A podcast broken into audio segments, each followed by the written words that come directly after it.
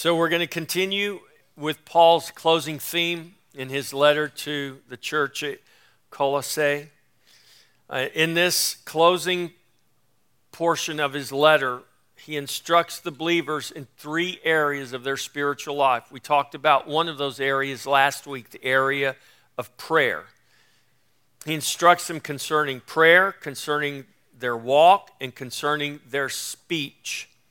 And we looked at Paul's exhortation concerning prayer last week. Today we're going to talk about our walk and our speech, and we're going to also look at Paul's closing remarks, his greetings, and his messages that close out his letter. I'm going to read uh, Colossians chapter 4, beginning in verse 5 to the end of the letter, verse 18. Walk in wisdom toward those who are outside, redeeming the time. Let your speech always be with grace, seasoned with salt, that you may know how you ought to answer each one. Tychicus, a beloved brother, faithful minister, and fellow servant in the Lord, will tell you all the news about me. I am sending him to you for this very purpose, that he may know your circumstances and comfort your hearts. With Onesimus, a faithful and beloved brother, who is one of you, they will make known to you all things which are happening here. Aristarchus, my fellow prisoner, greets you, with Mark, the cousin of Barnabas, about whom you received instructions if he comes to you welcome him. And Jesus, who is called Justus. These are my only fellow workers for the kingdom of God, who are of the circumcision. They have proved to be a comfort to me. Epaphras, who, who is one of you, a bondservant of Christ, greets you, always laboring fervently for you in prayers, that you may stand perfect and complete in all the will of God. For I bear him witness that he has a great zeal for you, and those who are in Laodicea, and those in Hierapolis. Luke, the beloved physician, and Demas greet you. Greet the brethren who are in Laodicea, and Nymphas, and the church that is in his house. Now, when this epistle is read among you, see that it is read also in the church at the Laod- of the Laodiceans and that you likewise read the epistle from Laodicea. And say to Archippus, Take heed to the ministry which you have received in the Lord, that you may fulfill it. This salutation by my own hand, Paul. Remember my chains. Grace be with you. Amen. Well, Father, we thank you for your word. We thank you for this word and this gospel. And we ask that you would by your Holy Spirit. Lord, renew our minds today, transform us, conform us to the very image of Christ. Honor your word here today and give us ears to hear and eyes to see. Fill our hearts with this word, Lord, that your word would be hidden in our hearts that we might not sin against you, but glorify you through our lives in all that we are and all that we do. In Jesus' name, Amen. So we're going to begin right there in verse 5 where Paul says, Walk in wisdom. Walk in wisdom, Colossians 4 5. Walk in wisdom toward those who are outside, redeeming the time. In the New Testament, the word walk is used in reference to how we live our life, how you behave, how you conduct yourself day in and day out in all of life, and everything that we do. Our walk is not just coming to church on Sunday, it's not just our time of worship, it's not just when we're doing something that we call spiritual, like reading our Bible. No, our walk before the Lord is in everything we do. It encompasses everything of our life, from the most mundane, daily of tasks to our weekly corporate worship and our time in fellowship with the Lord, in the Word, in prayer. So, our walk is the totality of our life lived before the Lord. And there's no area of our life, no area of our walk that is not before the Lord.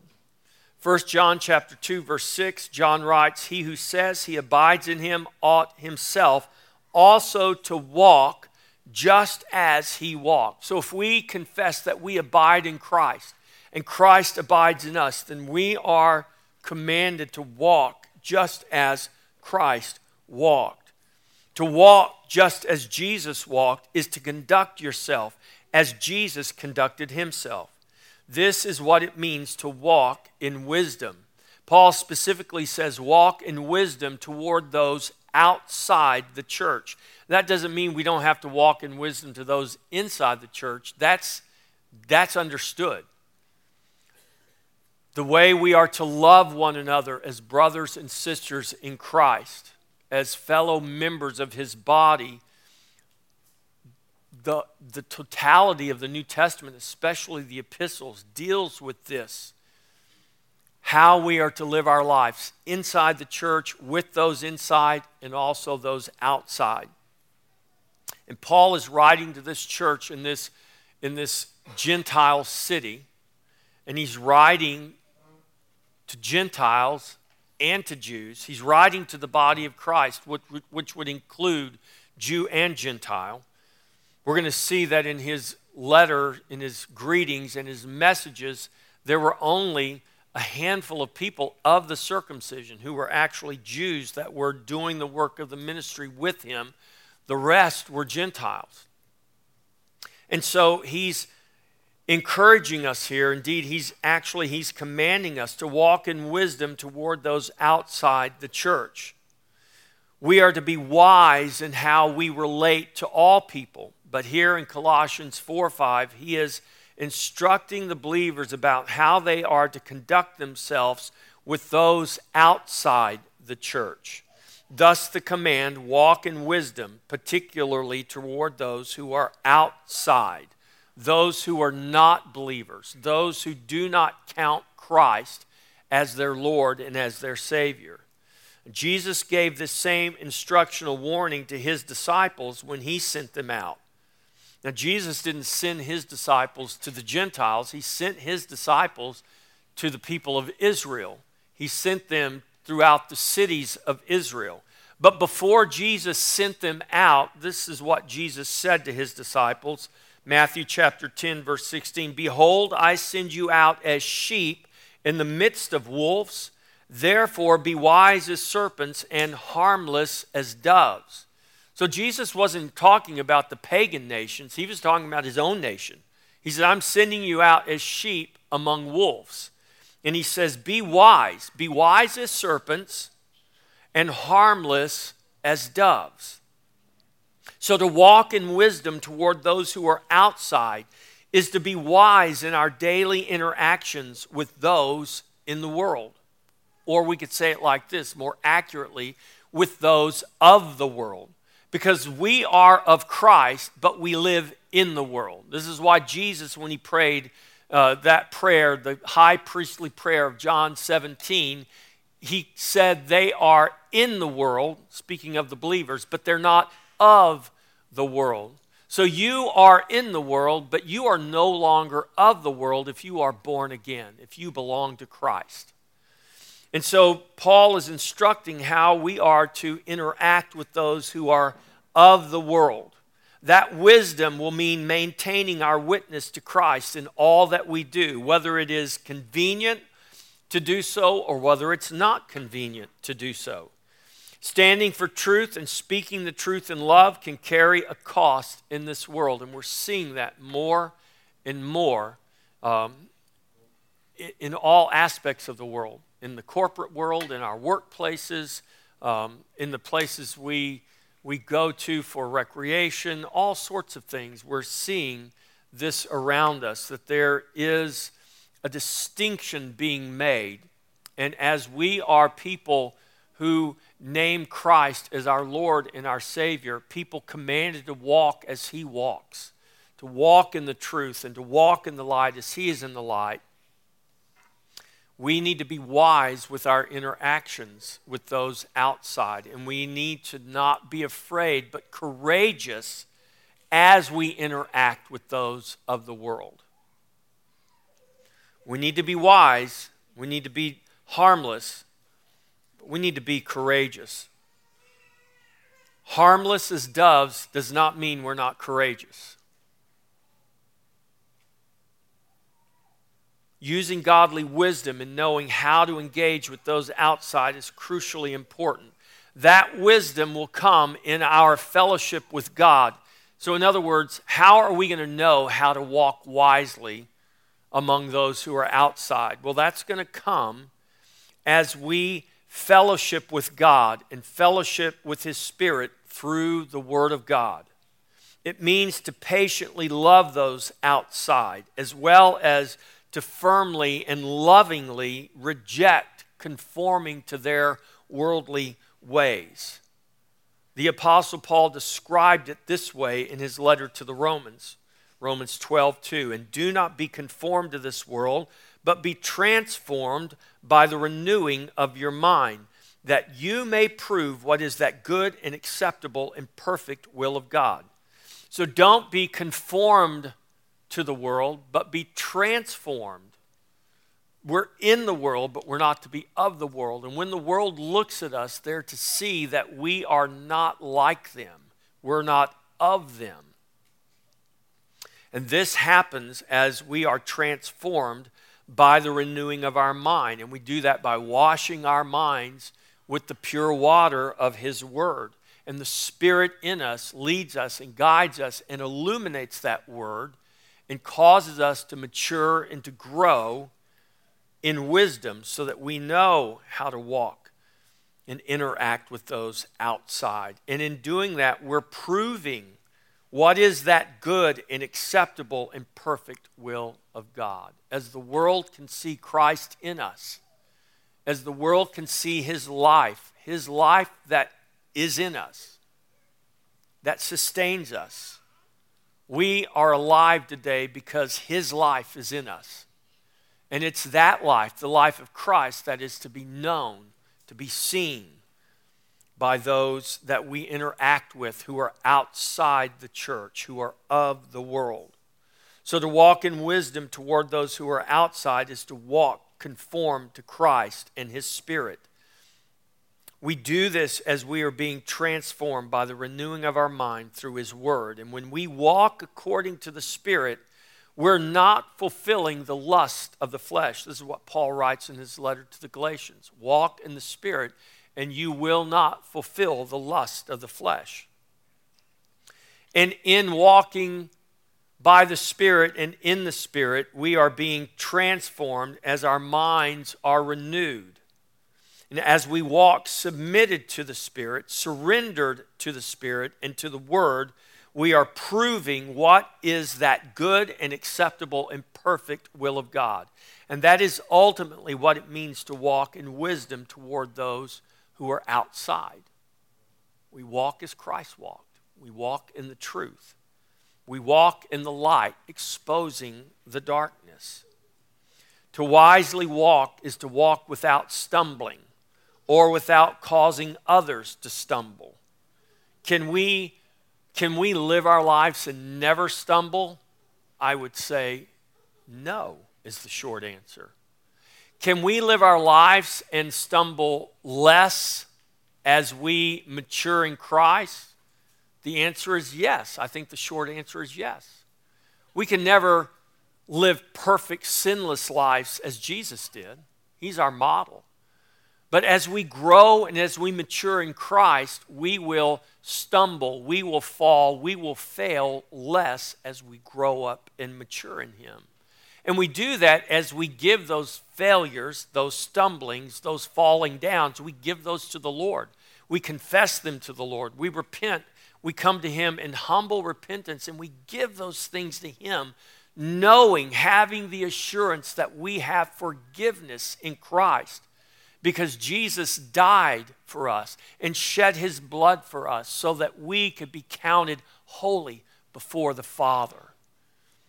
This is what it means when Paul writes that he chose us in him before the foundation of the world, that he elected us, he predestined us to adoption as sons. God did that. We didn't do that. But because he has given us that gift, now we are to walk as his son walked, to live and to conduct ourselves as Jesus did. And he gives us the grace to do that. So it is by His grace that we keep walking just as He walked. And as children of God, there is not only an expectation, but a command to walk wisely, not as fools. Paul gives this very command in his letter to the Ephesians, Ephesians 5 15 through 16. Paul writes, See then that you walk circumspectly or carefully, not as fools but as wise, redeeming the time because the days are evil. Here in Ephesians is a warning to be wise, redeeming the time, just as Paul warns in his letter to the Colossians. So in Colossians 4 5, walk in wisdom toward those who are outside, redeeming the time. So walking wisely is also redeeming the time. I believe we could all agree that that, that is true. To walk in wisdom is to walk redeeming the time. Well, what does that mean to redeem the time? That phrase, redeeming the time, literally means buying up time. The command is for us to be making wise and sacred use of our time. This includes the opportunities presented to us in our interactions with those outside the church. So redeem your time when God gives opportunity for you to interact with those outside. Redeeming the time is what some might call time management, though it is much more than simply managing our time. It's how we use our time and what we use our time for. This is one of the most important and underappreciated areas of our life. We take time for granted or at least I know that I very often do. And time is something that is very easy to take for granted. It's very easy to waste. It's very easy to let it slip by, and before you know it, much, much time has gone by. The amount of time each one is allotted every day is the same. It doesn't matter if you're rich or poor, young or old, we are all given the same amount of time each day. Now, granted, we're not all given the same number of days, but we're all given the same amount of time in however many days God allots for us in this world, in this life. We all have 24 hours in a day, no matter who we are. And what, what you do with your time matters. The scripture teaches we are to walk in a way that redeems time. You are to use up your time wisely in all the things you are privileged and responsible to do each and every day. When you consider what the scripture is commanding here, it must be realized how vital it is to view our life as a whole not only in small or large separated parts. In all of the small things we do every day, we need to keep in mind the whole of our life. In all the big things we do in our life, we need to keep in mind the whole of our life. The motto, Christ in all of life for all the world, communicates that Christ is the center of all you are and all you do in all the daily rhythms of your life. There is no sacred or secular divide in Christ. We do that. Man does that. Man calls certain things secular and certain things sacred. But in reality, the totality of our life is lived before the Lord, and God doesn't give us a pass on those things that are secular and say, well, that's okay, that's secular, so don't worry about that. No, Everything we do, everything we are, we are that. We do that before the Lord. So there is no sacred or secular divide in Christ. Therefore, you must not divide your time into sacred and secular compartments. Well, this is okay because it's secular. Or this, this is necessary because it's sacred. We are called holy. The word holy means set apart. That means we are set apart for the Lord. And if we are set apart, that means everything we are and everything we do is also set apart. Everything we do has a spiritual component that is either fruitful or destructive. That's true for our worship, it's true for our work, our rest, our playtime, our prayer time. Your downtime is spiritually important just as your prayer time is spiritually important. I know people who work seven days a week and they never take a break. And God commands that we take a day of rest. He commands it. He doesn't suggest it, He commands it. And when we willingly break that command, He will allow the consequences of that disobedience to come upon us. It may come upon us very quickly, it may come upon us very slowly, but we will suffer the consequences of that. That rebellion and that disobedience toward the Lord. So don't ever think that your downtime, your rest time, is a luxury that you can pick and choose when you want to exercise. No, God commands it. It's spiritual. It's part of your spiritual life lived before the Lord. We understand that when we talk about prayer time or time in the Word or, or even corporate worship. But all of our life, all of our life is to honor Him, to be lived before Him. Everything we do is part of our spiritual life because we are spiritual beings. God's Word must ultimately set our priorities. It's up to you to make sure you are using your time wisely to fulfill those priorities. This is redeeming the time. Walking wisely, redeeming the time, is having Christ at the center of all things, in all places, at all times, for His glory. Part of walking wisely, redeeming the time, is recognizing and using the doors that God opens to you to share Christ and His gospel. Yes, to those outside and to those inside. Thus, in sharing his gospel, yes, it is our deeds, it is our walk, our life, but it's also our words. You can't share the gospel without speech. I know, you know, we talk about it should be, our, our witness should be seen and not just heard, and I totally agree with that.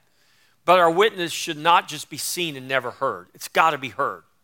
It's got to be uttered. It's got to be spoke out. There's got to be speech. There's got to be a declaration of the gospel for men to hear with their ears as well as see with their eyes. Your speech is powerful, it is important. Colossians 4 6. Let your speech always be with grace seasoned with salt, that you may know how you ought to answer each one. Part of walking wisely, redeeming the time, includes our speech. Our speech, what we speak or what we do not speak, is important. Listen to the words of Jesus, Matthew chapter 12, verse 36 through 37. This, in particular, is one of those scriptures that scares me because I talk a lot. If you know me, you know I talk a lot. Matthew 12, 36 through 37. But I say to you that for every idle word men may speak, they will give account of it in the day of judgment. For by your words you will be justified, and by your words you will be condemned. How we speak and what we speak is important. It is important that when we have something to say and the Lord opens the door for us to speak, that the words we speak are not empty and useless, but wisely guided by His Spirit and by His Word. Colossians 4 6, let your speech always be with grace, seasoned with salt, that you may know how you ought to answer each one. Let your speech always be with grace. That means our speech should never be without grace.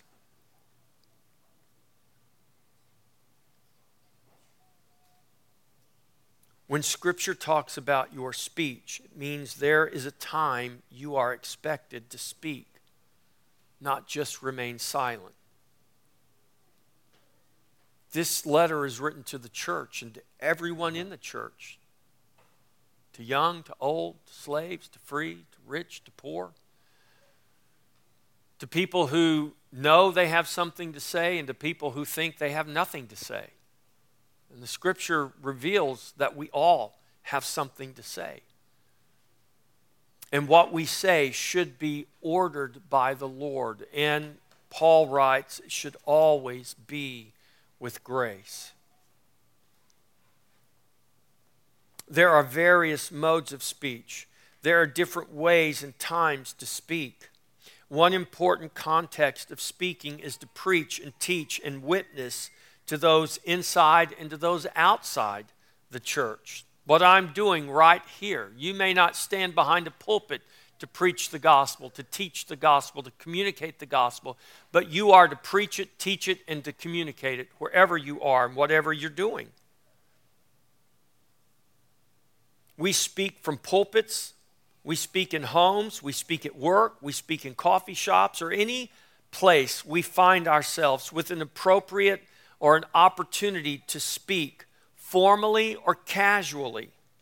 This is our joyful work of evangelizing and making disciples of the nations. That sounds like a big, almost impossible task to disciple the nations. Well, don't think of it that way. It's really very simple. It means you are to speak to the people around you. We can never disciple the nations if we do not first disciple our neighbors or our children or our brother or our sister or our friends, our family. We cannot disciple nations or neighbors without speech.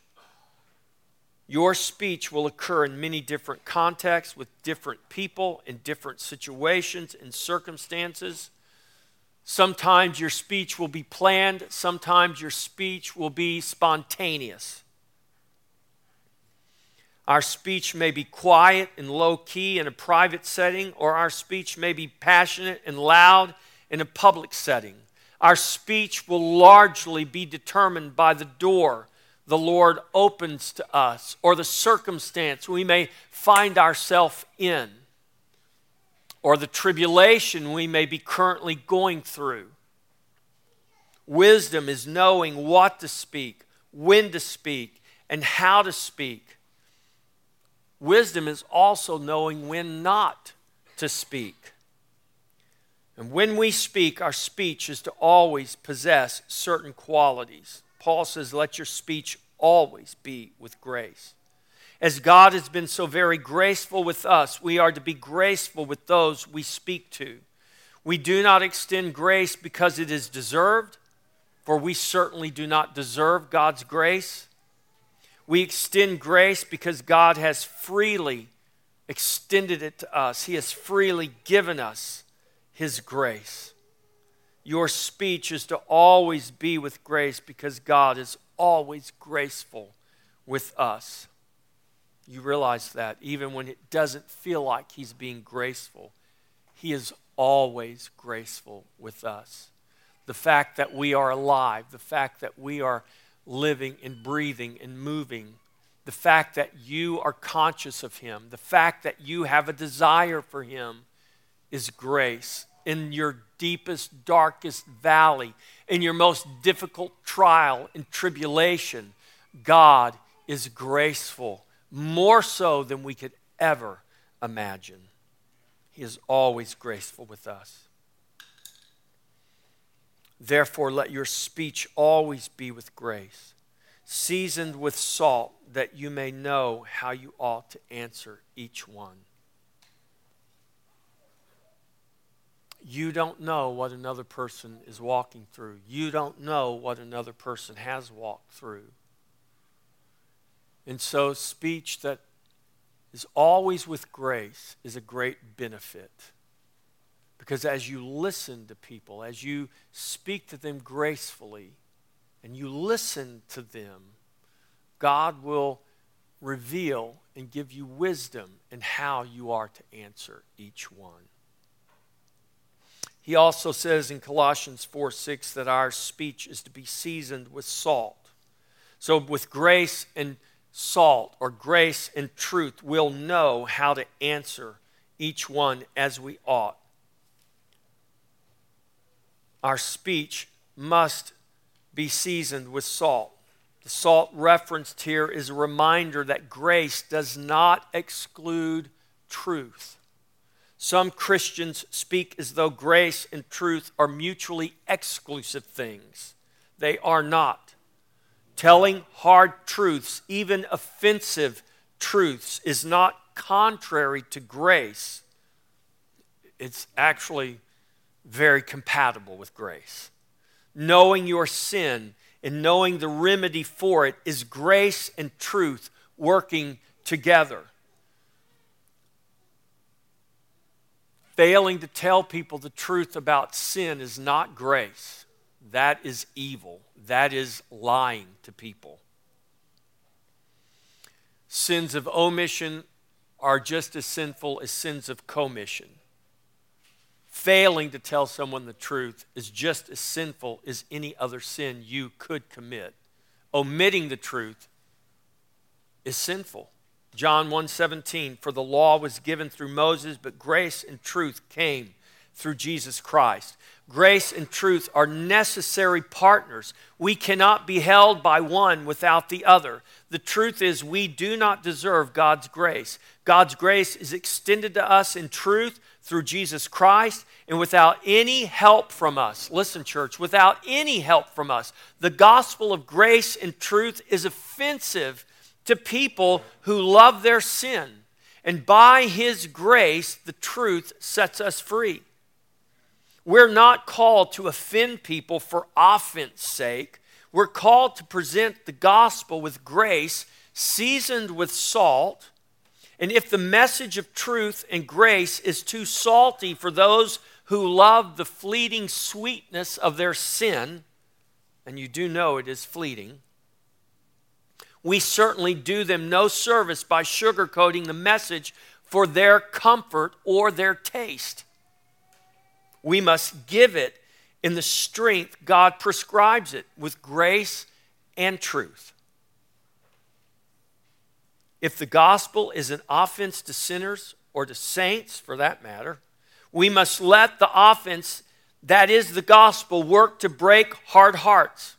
Better to fall on the rock and be broken by it than to have the rock fall on you and you be crushed by it.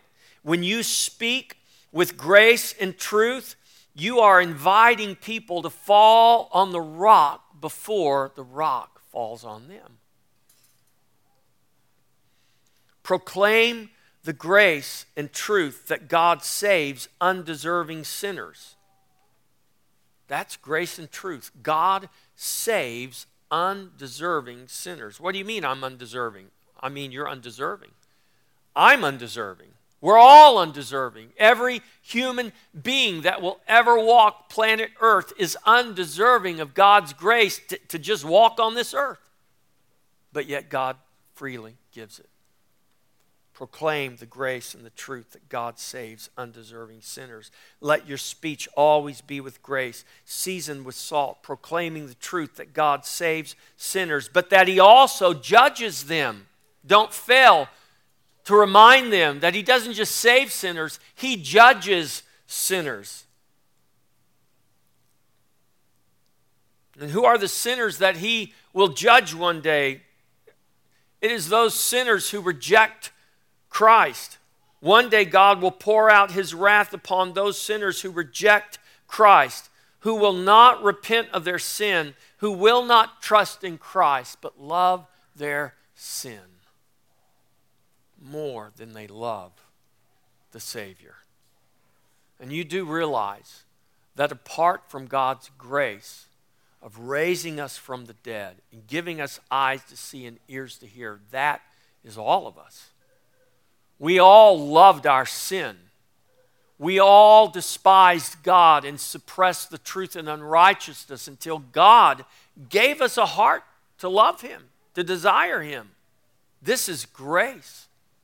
And if you've been a recipient of that grace, then this is what Paul is saying. There is a way you are to walk, there is a way you are to speak, there is a way you are to present yourself to the world and before Christ. The salt of our speech is seasoned. The salt the salt our speech is seasoned with is necessary, otherwise, the message has no power to save. Grace doesn't save without truth. The salt does not just tell us what we are saved to, but what we are saved from. We need to know what we're saved from, not just what we're saved to. The salt reminds us who we were and exactly what we deserved before the Lord saved us by His grace alone. Through faith alone, in Christ alone, salt applied to a wound burns. You ever had salt applied to a wound? It burns. The salt of His word burns the wounds of our sin, but it is necessary to save us, to heal us, and to make us whole. Paul says that when we speak with grace and our speech is seasoned with salt, we'll know how we ought to answer each one.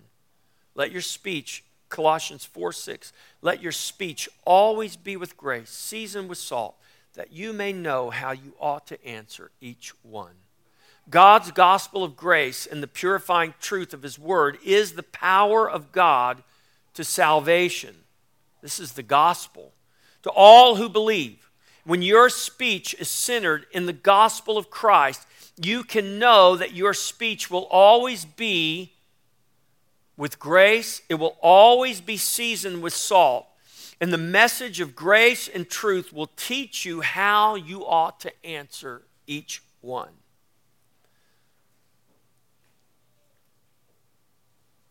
In the grace and the truth of the gospel and the power of the Holy Spirit, you can know how you ought to answer each one as you are equipped in His Word. So I, I just wouldn't know what to say to somebody. We'll, we'll get in the Word. Start hiding the Word in your heart.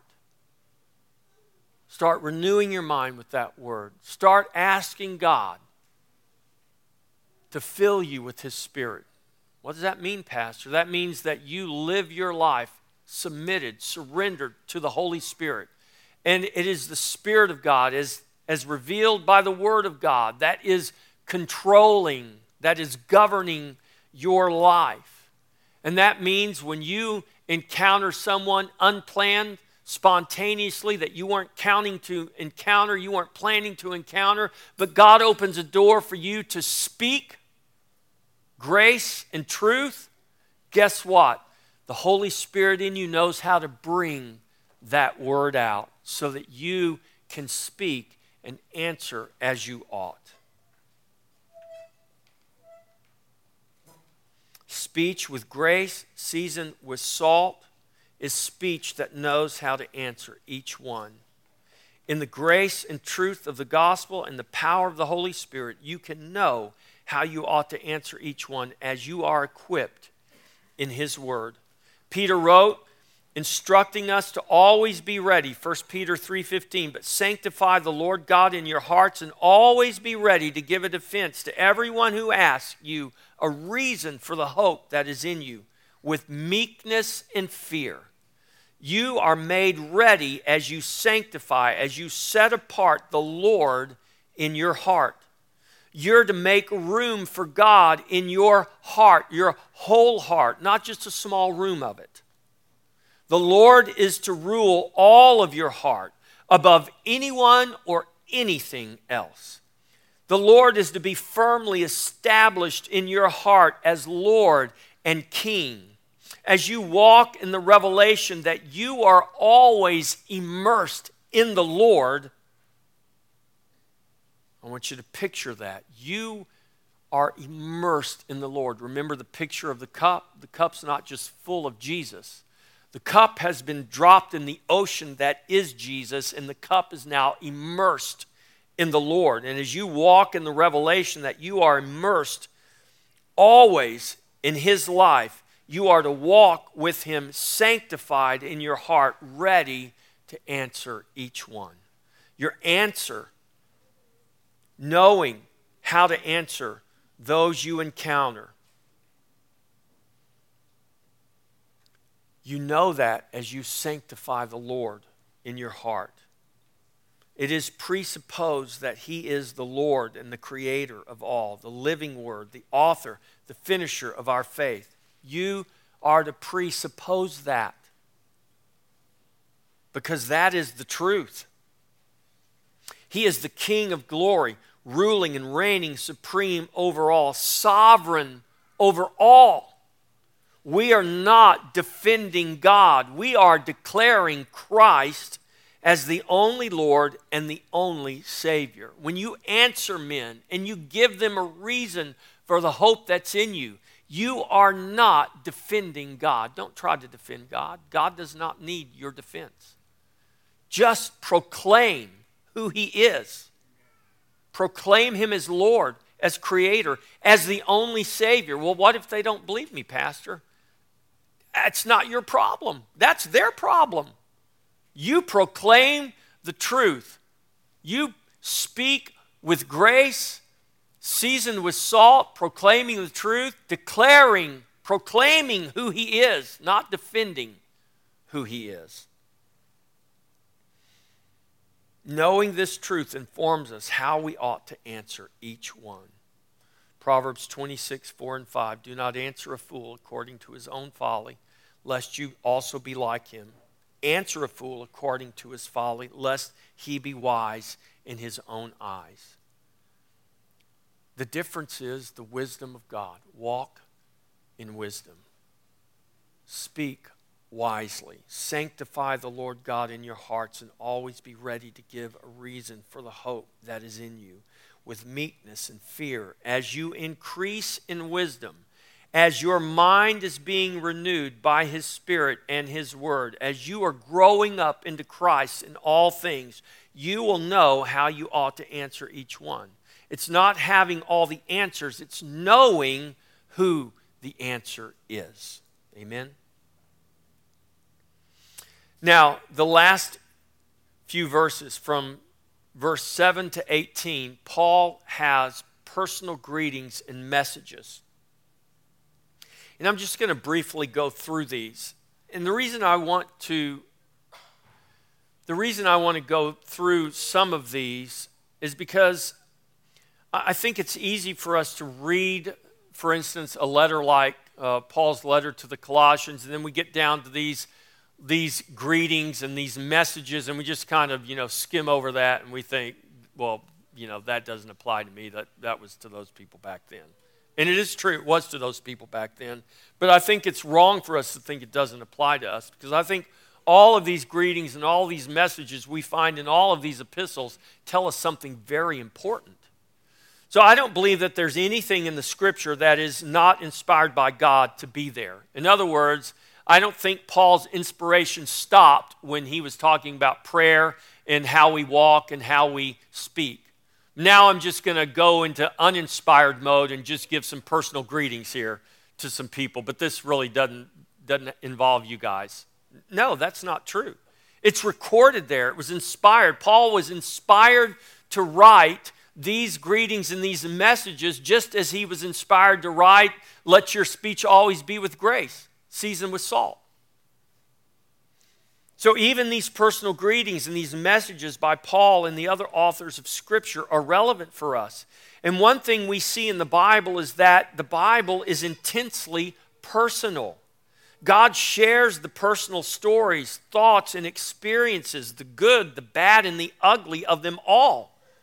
with, of all kinds of people.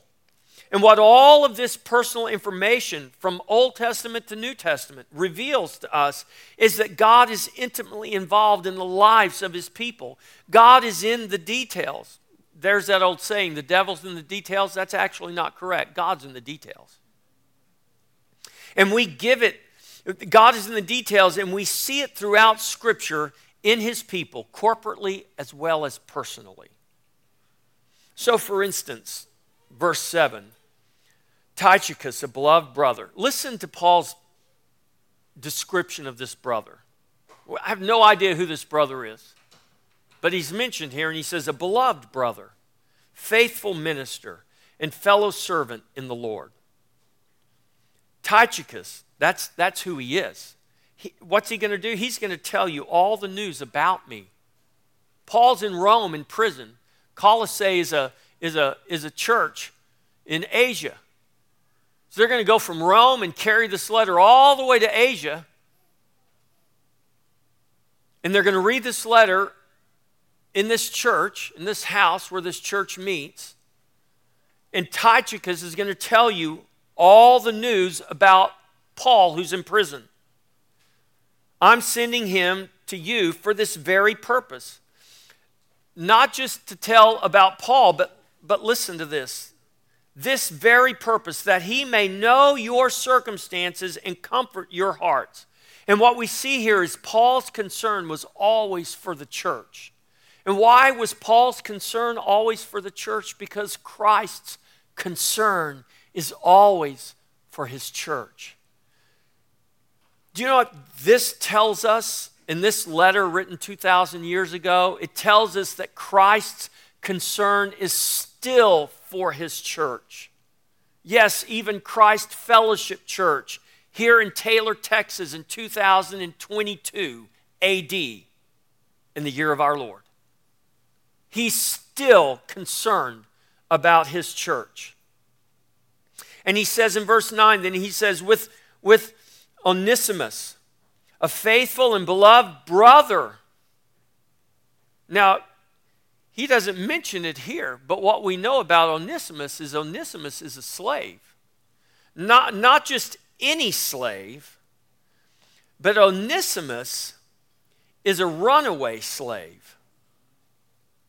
He, he obviously stole something from his master and then ran away from his master.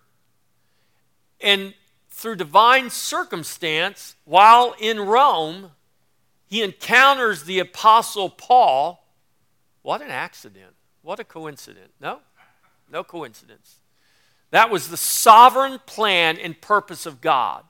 And Onesimus, the runaway slave and thief, gets saved, comes into a knowledge of Jesus Christ, and begins to serve the Apostle Paul in the work of the gospel.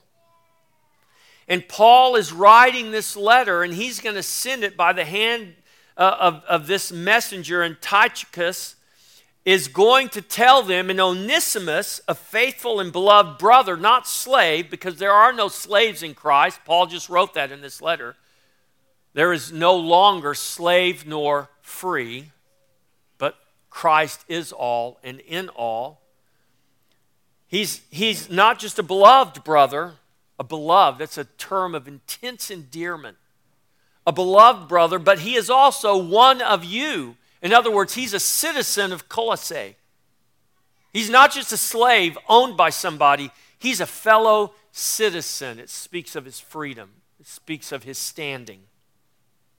Paul is writing this in this ending of his letter here.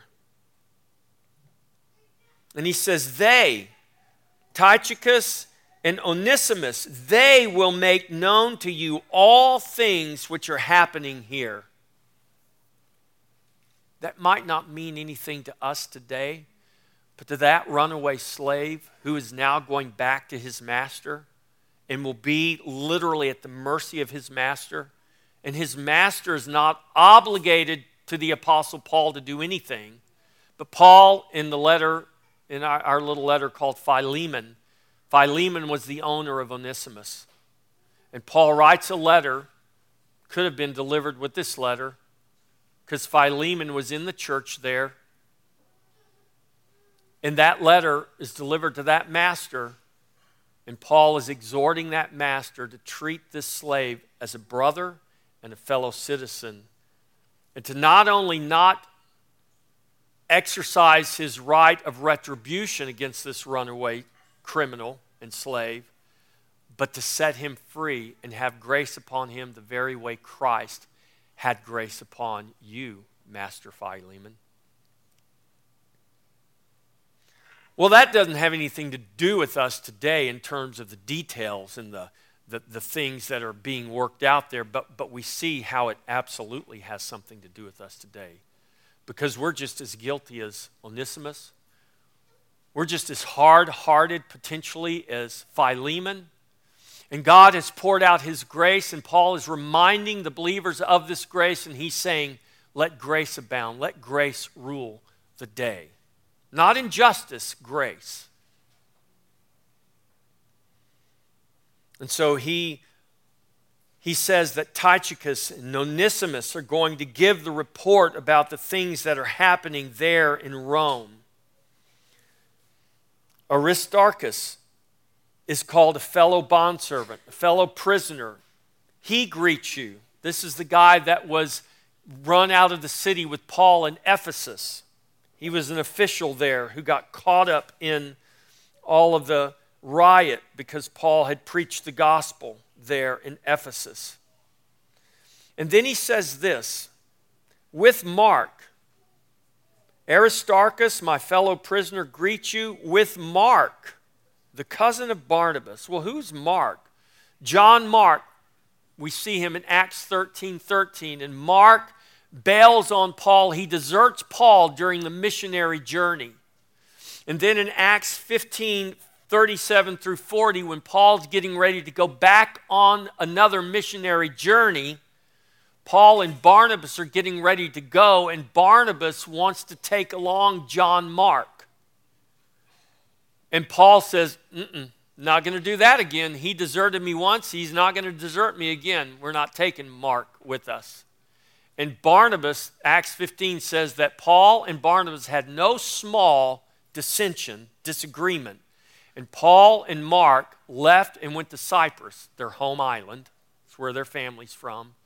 And Paul and Silas go on the missionary journey. But here, now we see Paul introducing to the believers back at Colossae Mark, the cousin of Barnabas. In parentheses, about whom you received instructions.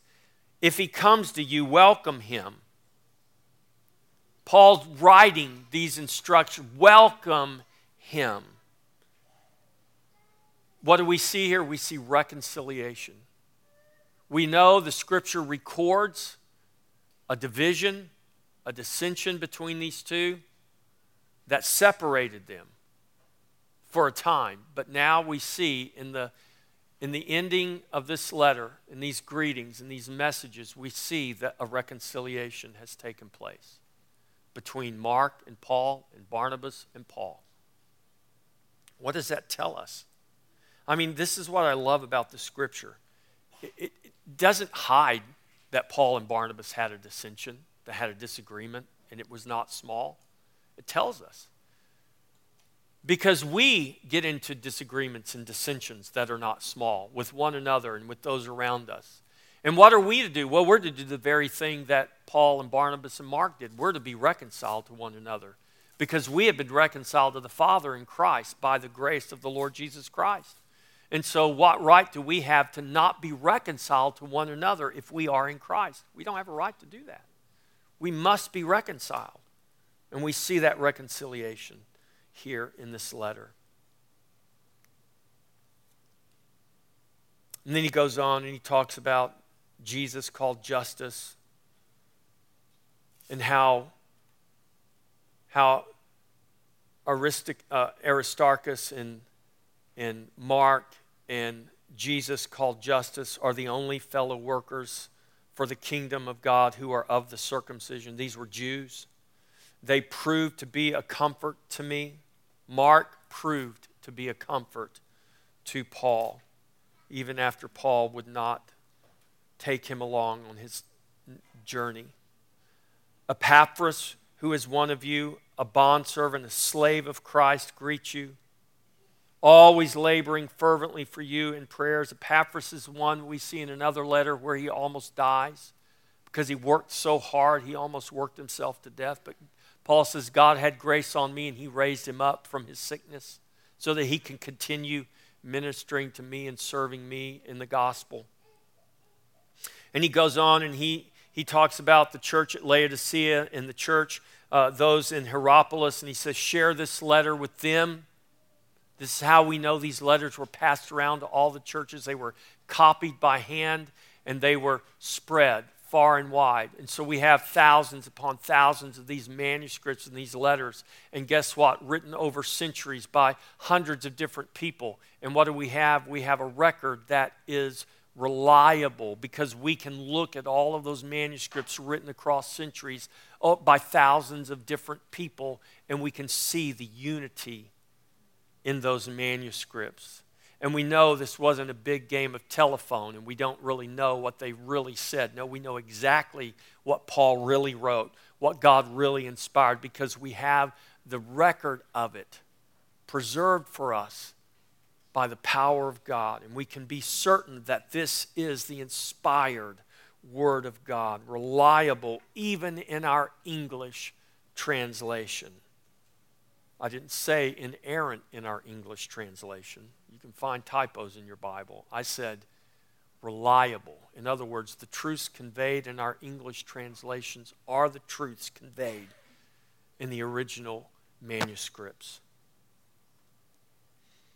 So these different churches and these different people were greeted by Paul and exhorted by Paul. And he says, Now, when this, verse 16, when this epistle is read among you, see that you also read the epistles written to those others.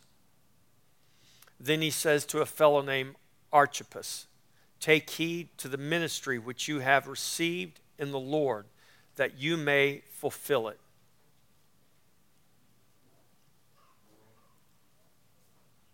This is someone hosting church in their home. He no doubt was an overseer, a pastor.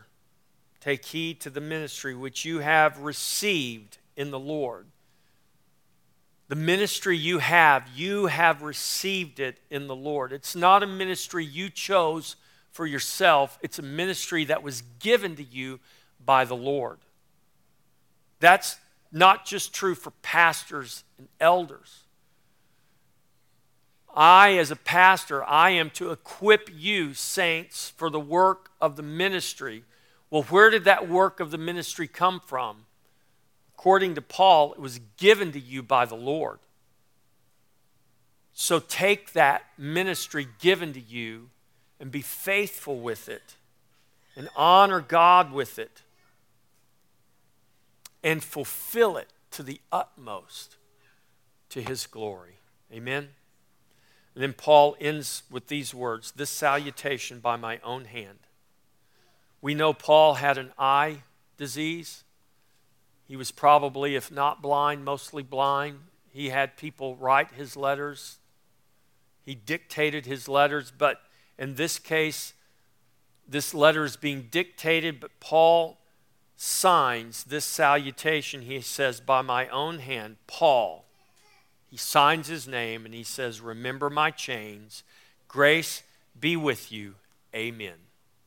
So at the end of that letter, in Paul's probably not so good handwriting because he was blind or just about blind, he writes the salutation. And what does that tell us? That tells us that Paul is pointing